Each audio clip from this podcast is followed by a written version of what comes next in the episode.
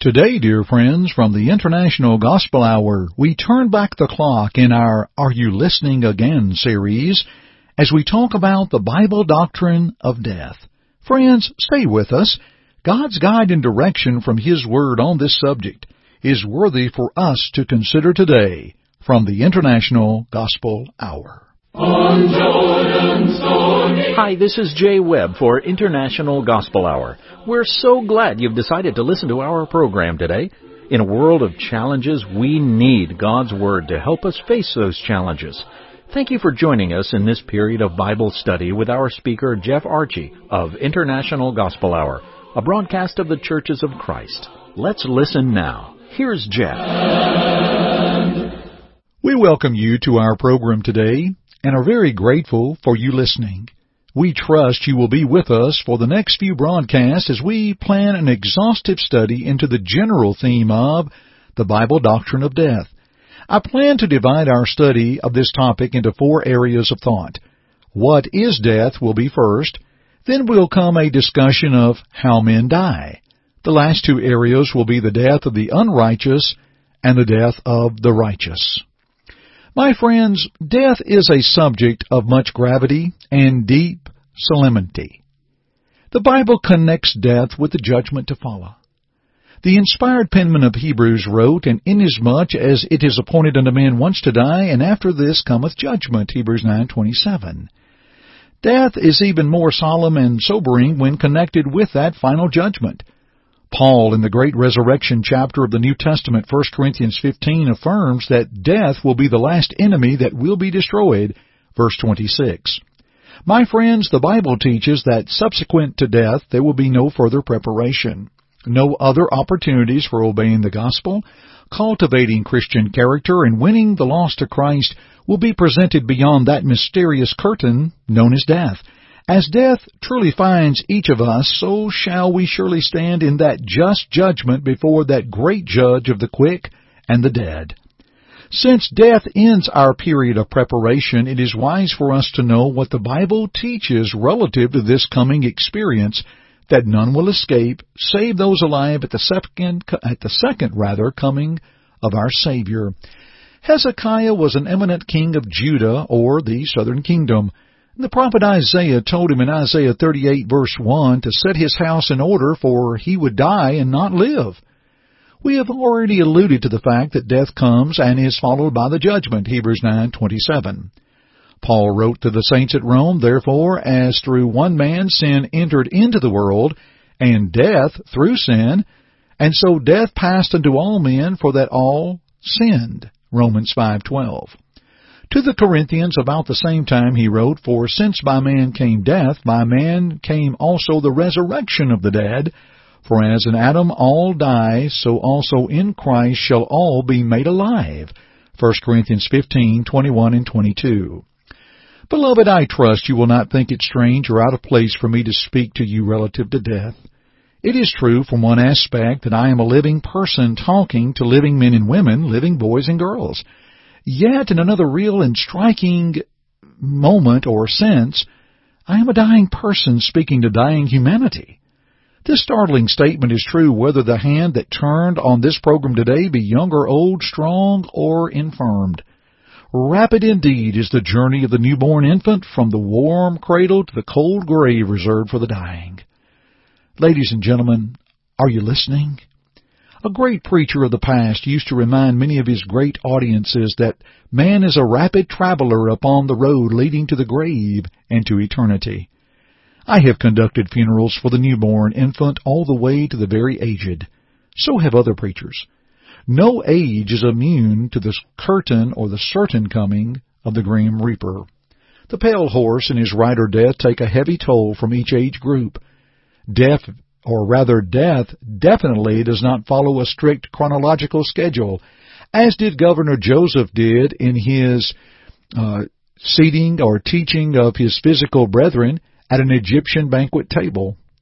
In Genesis 43 verse 33, the penman of the Pentateuch wrote, And they sat before him, the firstborn according to his birthright, and the youngest according to his birthright. The men marveled or were amazed one with another.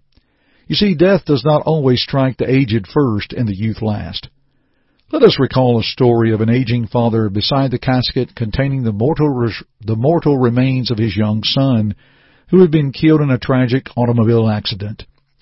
He remarked to someone standing nearby, My race is nearly run. His was just beginning.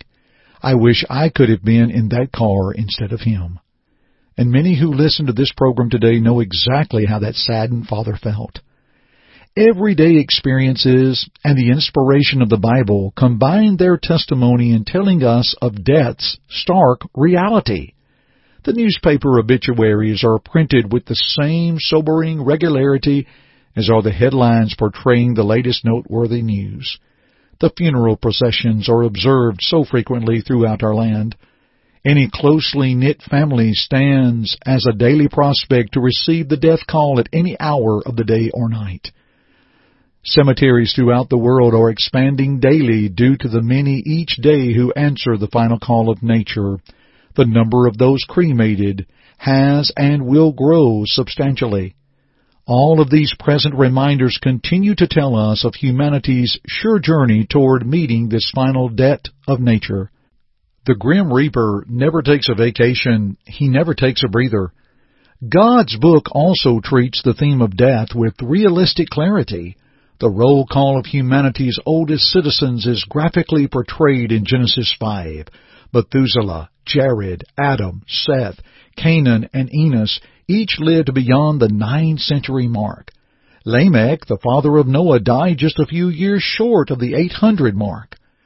Mahalaleel lived to within five years of the 900 mark, but there is an expression that occurs repeatedly and with ascending emphasis in this great chapter of human longevity. My friends, I say to each of you, are you listening? That expression is, and he died.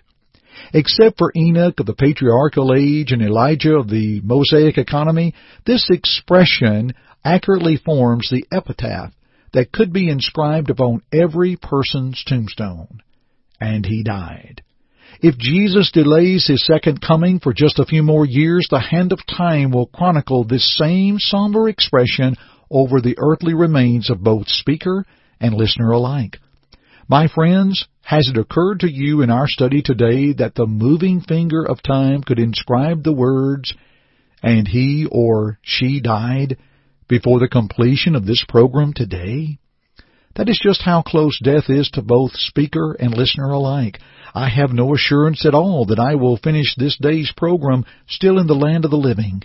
Nor you have assurance or you have no assurance at all that you will still be in the land of the living at the completion of our study today.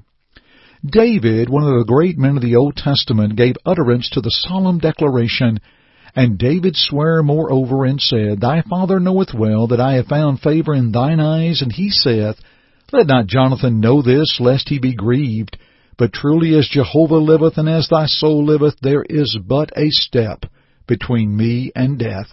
1 Samuel 20, verse 3. That statement is true with all of us, regardless of how young we may be or how sturdy may be our health.